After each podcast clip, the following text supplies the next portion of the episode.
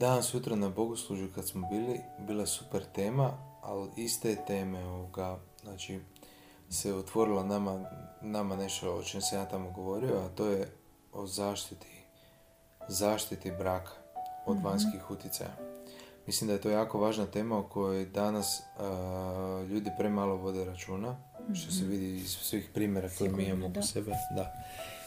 Premalo se o tome vodi računa. Brak je previše izložen svim vanjskim utjecajima, počevši od utjecaja same šire obitelji, pa onda do najboljih prijatelja, pa svih dobronamjernih prijatelja, pa svih koji ti se žele ubaciti u cijelu tu priču i nalaze svrsishodno da komentiraju i da ti komentiraš svoj bračni život pred svima ostalima, i onda dobiš zapravo da se tvoj brak razvlači okolo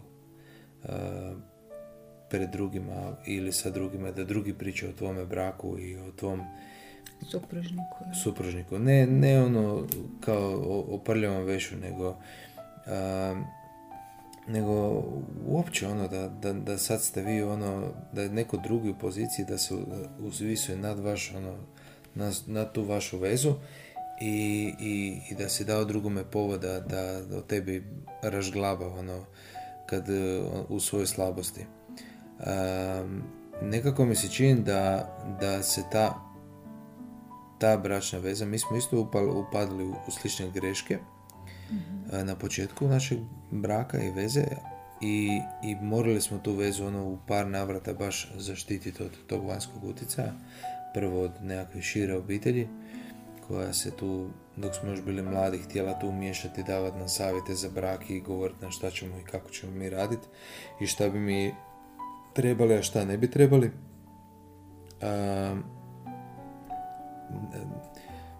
Mislim, to je bio nekakva završna faza našeg odrastanja i osamostaljivanja i ta neka još otvorenost prema savjetima drugih, da ti neko drugi dođe i znaš, kad si otvoren da ti neko drugi dođe i da ti kaže dati savjet za tvoju situaciju, jer još o neke stvari nisi siguran, ali smo te stvari dosta na početku našeg braka nadvladali, odnosno postrojili smo to, u red smo se doveli i nas i druge i zatvorili smo se od utjecaja obitelji da nam govori što ćemo i kako ćemo raditi. Pa ako se ti možeš sjetiti možda u tom periodu baš je to koliko je to iscrpljivalo, taj konstantni utjecaj ili pokušaj utjecaja obitelji na brak, koliko to iscrpljuje zapravo iscrpljivalo našu vezu i koliko nas to onda slabi i udaljava. Tako? Pa da. Znači ti si rekao da postoje ti vanjski utjecaj koji napadaju na taj brak, a postoji unutarnji utjecaj. Znači postanu ti i ja nesavršeni, jedan pored drugoga, imamo dovoljno toga za se izboriti i za nadvladati međusobno i sve nekako na početku i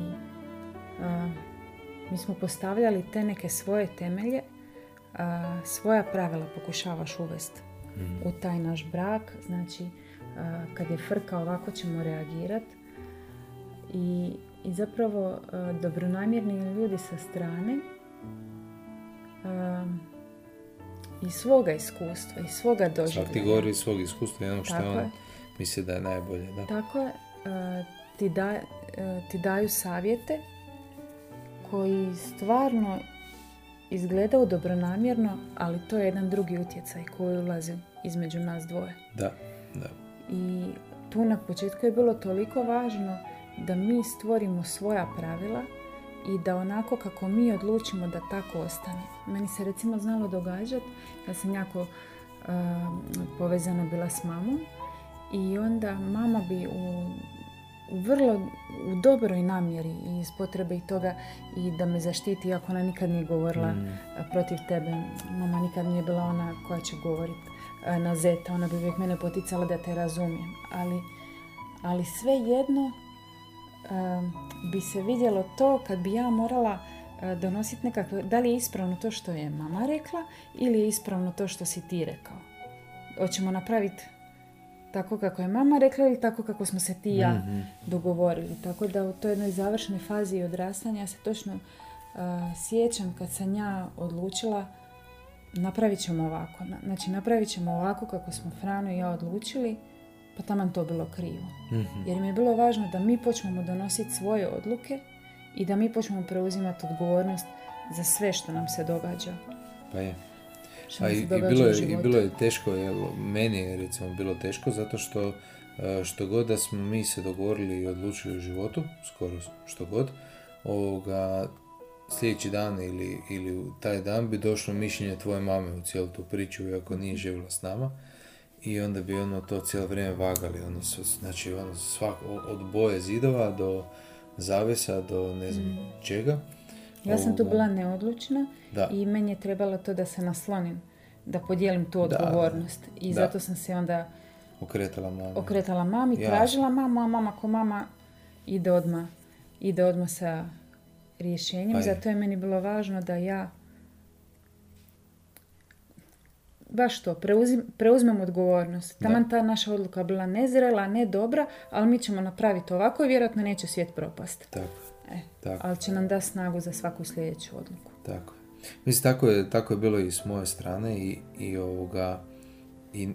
mi imamo stvarno puno razumijevanja i za naše mame i dobronamjerne su i žele ti najbolje i ko zna kako ćemo mi biti, kad ćemo biti u njihovoj poziciji, kad ćemo mi imati djecu koja su sad stasali, idu u svijet i kad će krojiti svoja pravila, stvoriti svoj vlastiti svijet, ali najbolja pozicija zapravo tu je da ti preuzmeš sam odgovornost, što si rekla, i da ti stvarno kreneš u taj život sam, svoje odabire i stojiš iza svojih grešaka ili dobrih odluka, pa će vrijeme pokazati što je bilo dobro, što nije, i uvijek možeš naučiti učiti iz vlastitih grešaka. Kasnije kako smo išli, kako naravno imaš, okružen si sa drugim parovima, tako onda imaš potrebu zapravo u toj nekoj isto toj svojoj slabosti razgovarati i otvarati se svima, i mi smo bili ja bih rekao i previše otvoreni prema drugima, pa onda bi o puno toga pričali, zapravo iznosili svoj nekakav unutarnji prostor van, što su ljudi znali i onda zloupotrijebiti, pričati iza leđa ili jednostavno počne stvarati nekakav kontraefekt, i skužio sam da zapravo to jedno izlaganje obitelji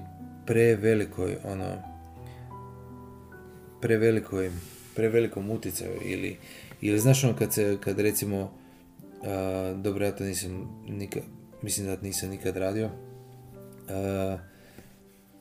kada se dečki nađu i sad onda komentirao svoje žene i ova je ovakva, ova je onakva, i to ogovaranje, meni to bilo od uvijek jako odbojno, osim recimo ako ne razgovaramo u četvero, da sjedimo zajedno, i sad onda da je to nešto što bi ja rekao friendu, da je to nešto što ja mogu reći i tebi. Predavno. Da.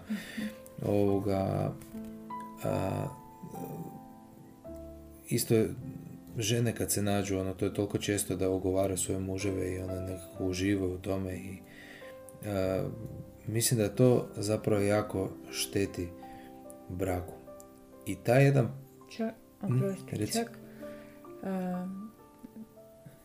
ne bi možda rekla da uživaju u tome, vjerujem da u jednom dijelu postoji ta stvarna potreba, ako ti doma ne nalaziš tu osobu s kojom možeš sve podijeliti, da onda zapravo ti pribjegneš najbolje prijateljici ili tako nekome, da jednostavno to izvadiš van, ali... Ne mislim da je to loše.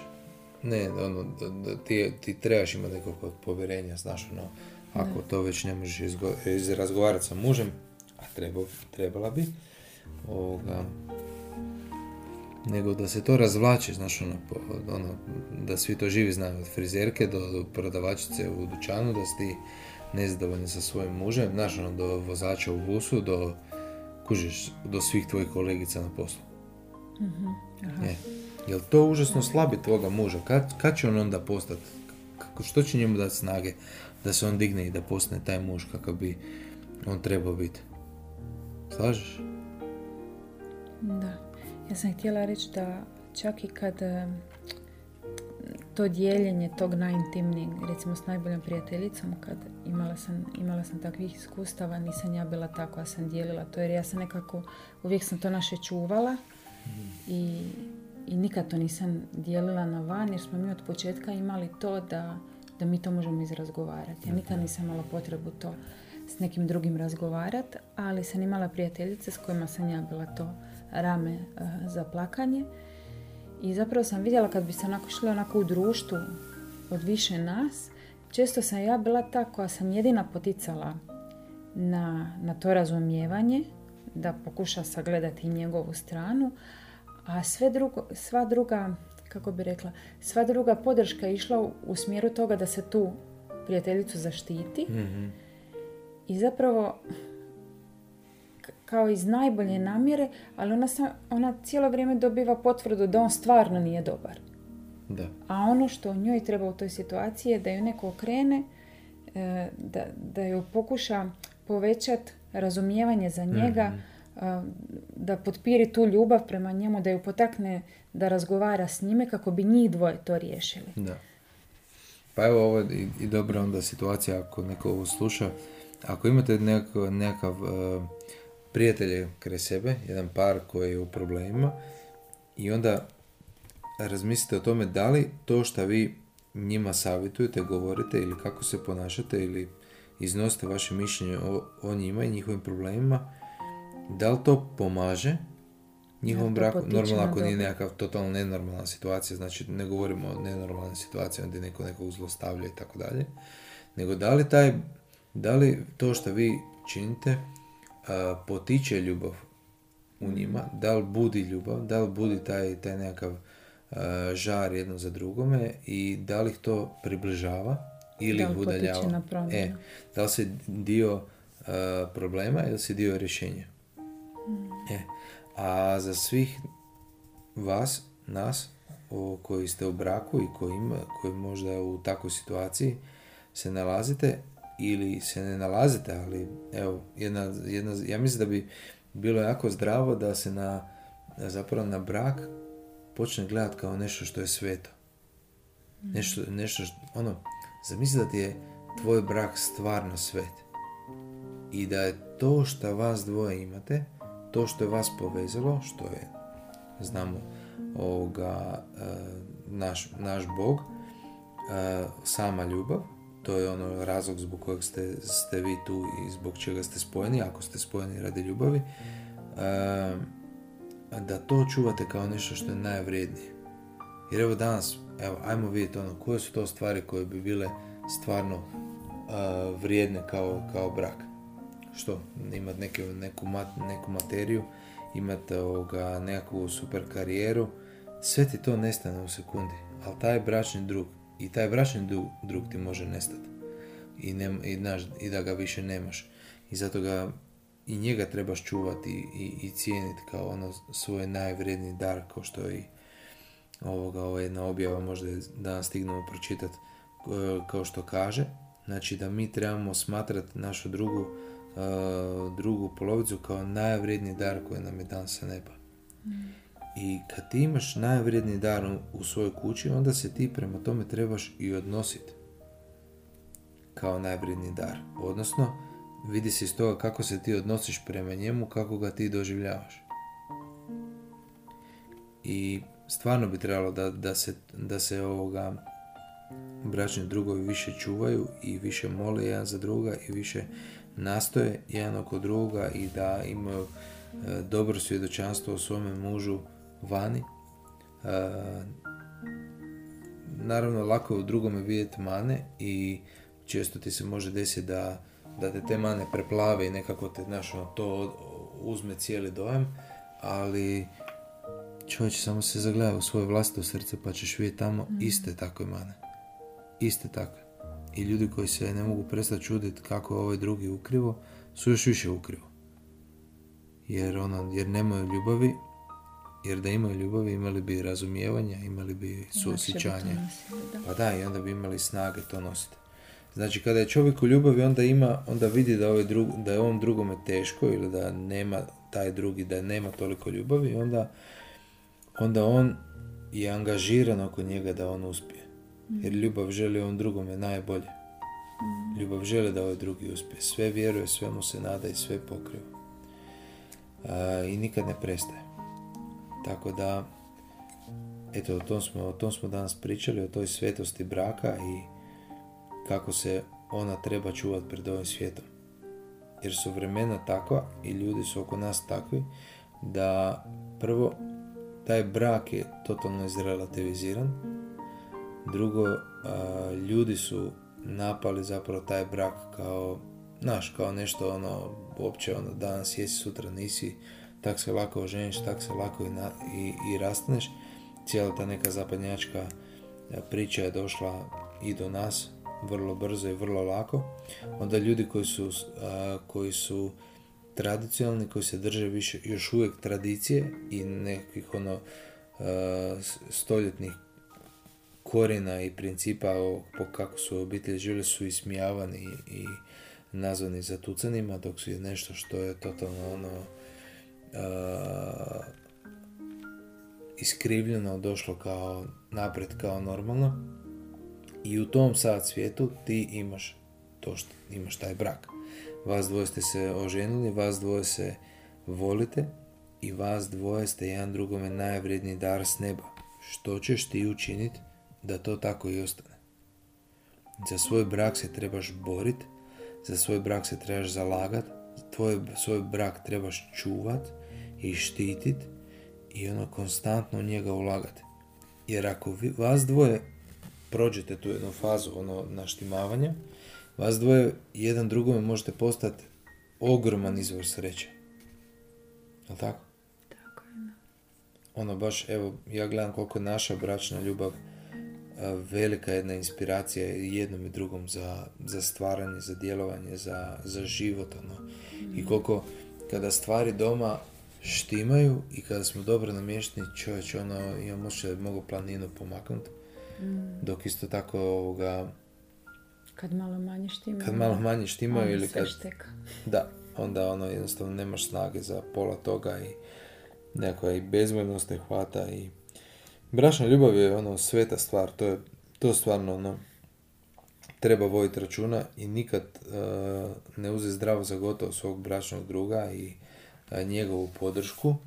Znači, to je neko ko je kraj tebe, ko se tebi pred Bogom obvezao da će ti biti podrška u dobru i u zlu, u zdravlju i u bolesti, da će biti s tobom u svim trenucima, na onim najsretnijim i onim najtežima. I evo, tu kad su teški trenuci, kad jedan nije dobro, kad je jedan pod pritiskom, tu se iskazuje ta ili u slabosti ili ima loš dan, tjedan, mjesec, lošu godinu, svašta nas tišće, nemaju svi dovoljno Krista i dovoljno snage, a onda da se izbore, da. Onda se tu vidi da će taj drugi njemu biti podrška ili će mu biti samo još onaj koji dodaje još jedan uteg oko vrata. Da, zato jer zapravo ti u tome odnosu ne možeš biti neutralan. Da. Znači, kad su te nekakve faze, kad se ti... Znači, ima faza kad smo super, ima faza kad si malo manje super. Kod nas su ti periodi su sve kraći, ali ti ih osjetiš, ja ih osjetim. Periodi kad nismo super. Mislim, da, kad ti osjetiš da je nešto tu i nekad ti treba možda i par dana da ti lociraš što je to sastalo između nas. Jer to, kako bi rekla, nije to nekakav otvoreni sukob. Samo ti osjetiš ja to osjetim da nismo spojeni, da ja ne primam tu neku snagu i da ta izmjena ljubavi nije onako spontana. I meni je bilo, i sad, tako nam je sad bilo zadnjih par dana i iskužili smo jedan i drugi da smo odspojeni i ta jaka čežnja iznutra koja hoće da se to popravi. Meni je to baš predivno mi u tome svemu, koliko duša osjeća kad sve štima i koliko osjeća i najmanji odmak od toga i spontano želi naprijed, želi se vratiti u to stanje blaženstva koje sjeća u toj međusobnoj izmjeni ljubavi. I kako je s nama to bilo zadnjih par dana, ja bih rekla možda nekih 4-5 dana da je to sve skupa trajalo, ja sam bila na poslu i baš sam onako osjećala taj manjak snage. Gledam onako na poslu, radim to nešto, to me ispunjava, ali onako ko nekakav uteg tu stoji, zato jer ti i ja to nemamo nešto riješeno, a ne znam doći do toga, ne znam naći korijen tome. I ti taman pošalješ poruku, ajde Terezica, daj da to riješimo, kako si napisao, pola sam čovjeka bez toga. Da, ne mogu, ja ti ovako više ne mogu. I onda taj dan kad smo završili sve obaveze sa djecom i sve što smo se imali, onako stali smo se, ja sam nekako osjećala da ja unosim nešto tu između nas, ali da mi stoji u mrtvome kutu. I ja sam baš došla sam pre tebe, kako sam rekla sam, Frano, znači ajmo samo razgovarati, ja sam potpuno... Pomozi mi da iznesem sve to van, da. Pa da vidimo šta je ono... Reci kako se ti osjećaš, kako se ja osjećam, ja sam spremna, ako je to neka kriva ideja, neka krivi osjećaj koji sam ja unijela tu sad u našu situaciju, ja sam spremna da ga sad stvarno da to riješimo. I meni je to bio jedan skroz novi moment. Možda prvi put da sam tako došla onako skroz otvorenoga srca, taman mi sad rekao Tereza, skroz si baš se fulala ga skroz. Meni je bilo samo važno da se ta ljubav sačuva, da to zaštitimo i da se to vrati kako treba. Taman morala sve promijeniti. To je taj trenutak kad ti želiš da ljubav pobjedi, kad ti nije, meni nije bilo bitno jesam ja u pravu, jesi ti u pravu, meni je bilo bitno da mi to nešto što je sad između nas, da jednostavno to maknemo. Pa tu je jako važno da, evo, jedna stvarno zdrava i dobra praksa je da jedan drugome se naučimo prvo koliko je važna komunikacija između dvoje ljudi, a drugo je da ti stvoriš u sobi prostor kada ti se drugi netko otvara i želi nešto iznijeti van, svoju unutrašnjost, vi morate, prvo on mora biti voljan biti potpuno iskren. Znači tu smo, jedan i drugi, prihvatili smo se, predali smo se jedan drugome i to je to. Mi smo svjesni da smeća ima i u jednom i u drugom. Znači, to što ćeš ti sad doći i izvaditi smeće van iz sebe, mene ne bi trebalo fakat nimalo iznenaditi. Jer ja znam šta je u meni, pa znam da je toga ima i u tebi i obrnuto. Znači, ali da se stvori jedna ta atmosfera u kojoj se može čovjek izraziti svoje zlo ili svoju slabost ili svoje neke nedostatke. Znači, jedna sfera u kojoj nema osude. Što god da ti meni sad kažeš, pa tamo ti meni rekla ja sam te 2 dana fakat mrzila i zato jer znaš to, da ja ni ne trepnem na to. Znači da ja samo onako ostanem u ljubavi, ostanem u miru i saslušam te. Zašto? Zato što je sad daleko važnije da ti izvadiš to van nego moja reakcija na to. Znači ako je tebi to odnutra zakopano i ti sad trebaš to provariti nešto van, to je sad prioritet da to izađe van, a ne da ja tebi odmah kažem da si ti krivo ili upravo ili kako se ja osjećam na to. Znači, to me jedan prijatelj naučio. Ti dok slušaš drugu osobu, ti moraš biti potpuno bez reakcije. Ako ti se ona otvara, nit da, nit ne. Znači, ti si potpuno neutralan i samo ju pustiš da se ona skroz otvori, da se izrazi. Znači, ne smije neki put znaju, ja sam imao situacije gdje je to gdje je osoba ne ti, nego osoba bi se jedva otvorila. Znaš kako bi njoj to bilo teško? Znači ona se toga bojala i zazirala od toga da se ona otvorila, da to prizna šta se dogodilo, i sad ona na tvom oku ne smije skužiti, trza je taj jedan grč osude, ili na tvojem čelu da se vidi da se vidi da si izrazom lica da dojam ono, joj Bože, kako si ti ta osoba. Jer gotovo, onda ćeš joj izgubit, ćeš povjerenje. Ja sam se isto tu baš ono, u tim situacijama baš dario da stanem i da saslušam. Ja mislim da jako puno tu ljudi u braku gubi, ono, gubi jako puno bodova i mi smo gubili gdje ono, evo recimo sada ti kreneš nešto govoriti, izlagat van, ja ti odmah sad govori, krenem te ispravljati. Na svaku rečenicu, bam. Još nisam ni misao cijelu uspjela izraziti, niti ju znam izraziti i meni treba vrijeme da je uopće ja shvatim što govorim. Jer bilo je situacija između mene i tebe i s jedne i s druge strane, kad se ja tebi pomagala da nešto izražiš, pa to je doslovno kod da onako s povećalom ideš unutra, jer si sam nesvjestan toga što ti se događa. I znam situacije kad bi ti nešto krenuo govorit još i na početku, a ja bi imala odmah rješenje na tu prvu rečenicu. I koliko to zapravo da, krivo. Ili kad slušaš nekoga, kao, ali ti već odmah imaš stavove gradiš unutra u srcu i razmišljaš o tome što ćeš ti sad njemu zapravo na to sve reći. I na toj, u toj cijeloj situaciji ti njemu ne daješ zapravo snagu da on to izvadi van, ti njemu moraš pomoć. To je ko da imaš ranjenog čovjeka kojem treba pomoć povit rane, a ne ga sad još dodatno ono, zatuče, ono, jer je tu takav kakav je. Da. Eto, to su da neki mali savjeti, ja mislim dobri, ono, baš korisni savjeti i praktični savjeti za brak. Znači, čuvajte vaš brak kao nešto što je sveto i pomozite jedan drugome stvoriti uvijek atmosferu u kojoj se taj drugi može izraziti ili našo da se jednostavno da ta komunikacija ide i da ona teče. Mislim da je to baš jako, jako važno. Ja bih samo još spomenula to što si ti rekao danas tamo na bračnom zajedništvu. Znači, ako supružnik, ako ta osoba druga, ako vidiš da je nervozna po kući, ako vidiš da je onako iziritirana, znači nije dovoljno ju samo istrpiti u ljubavi, iako se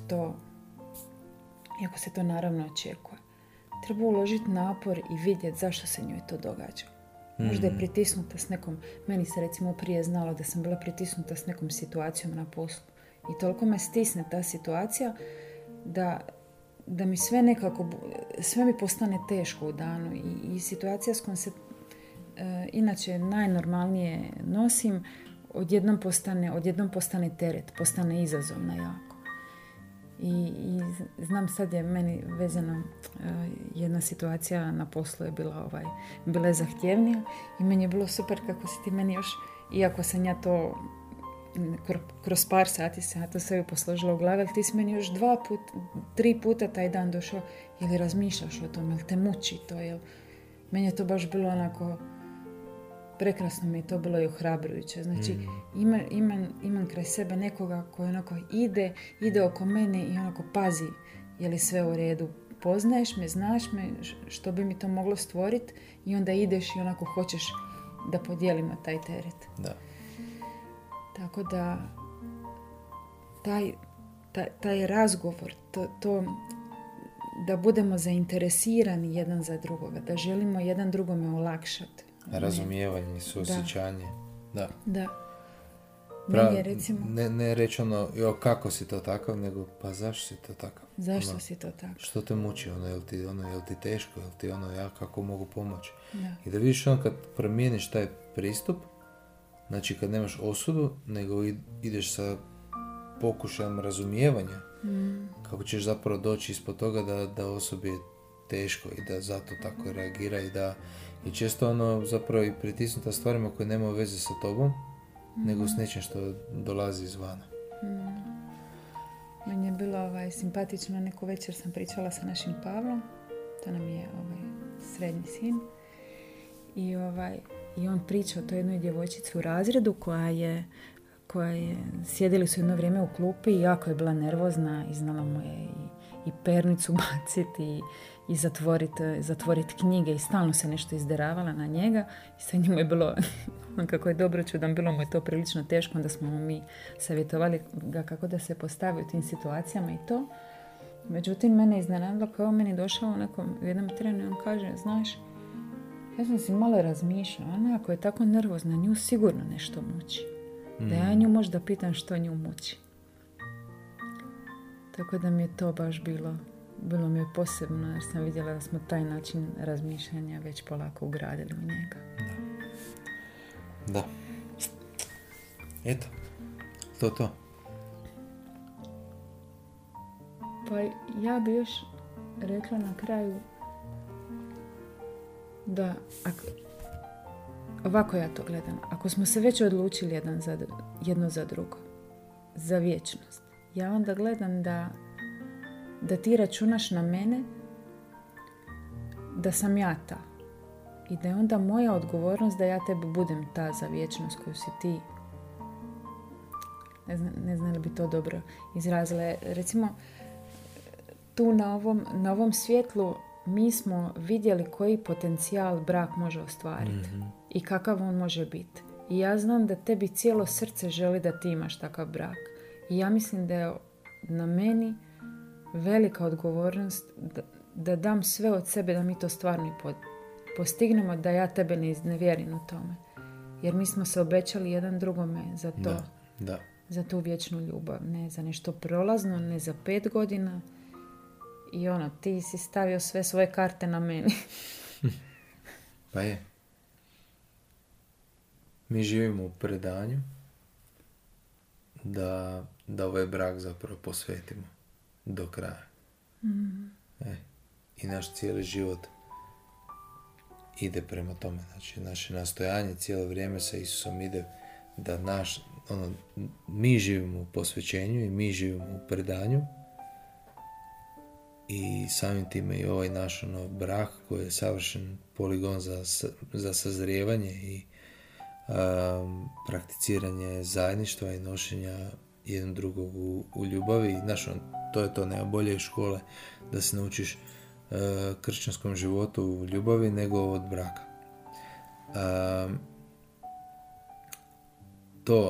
To nekako nas nosi i sazrijevamo i zajedno rastemo i to je to. Mi smo jedan drugome najbolji prijatelj. Tako bi to i trebalo biti. Eto. Terezice, ja vas blagoslivljamo u ime Isusovo, da i vama ovako bude dobro kao i nama. Ako imate kakvih pitanja, pišite nam, javite nam se porukicom, telefonom, mailom, ovisi di uhvatite ovaj podcast, ko zna gdje se to sve dalje proširi. Ako niste bili nikada, odite na našu stranicu www.mamino-blago.com. Mamino Blago je jedan divan blog kojeg je Tereza pokrenula o iskustvima sebe kao kršćanske mame i žene. I u zadnje vrijeme sam se ja uključio sa pisanjem i sa evo, snimanjem ovih podcasta. Tako da je to jedna divna priča o našoj obitelji gdje možete naći, ja mislim, nešto što ćete rijetko gdje naći. A to je stvarno onako jedna posebna i atmosfera i ljubav i vjera i život prema nekakvim kršćanskim vrijednostima, bez ikakvog fejkanja, onako stvarno kako je. Pisano na jedan prilično jednostavan način da ohrabri, potakne. Pa da. Eto. Ćao.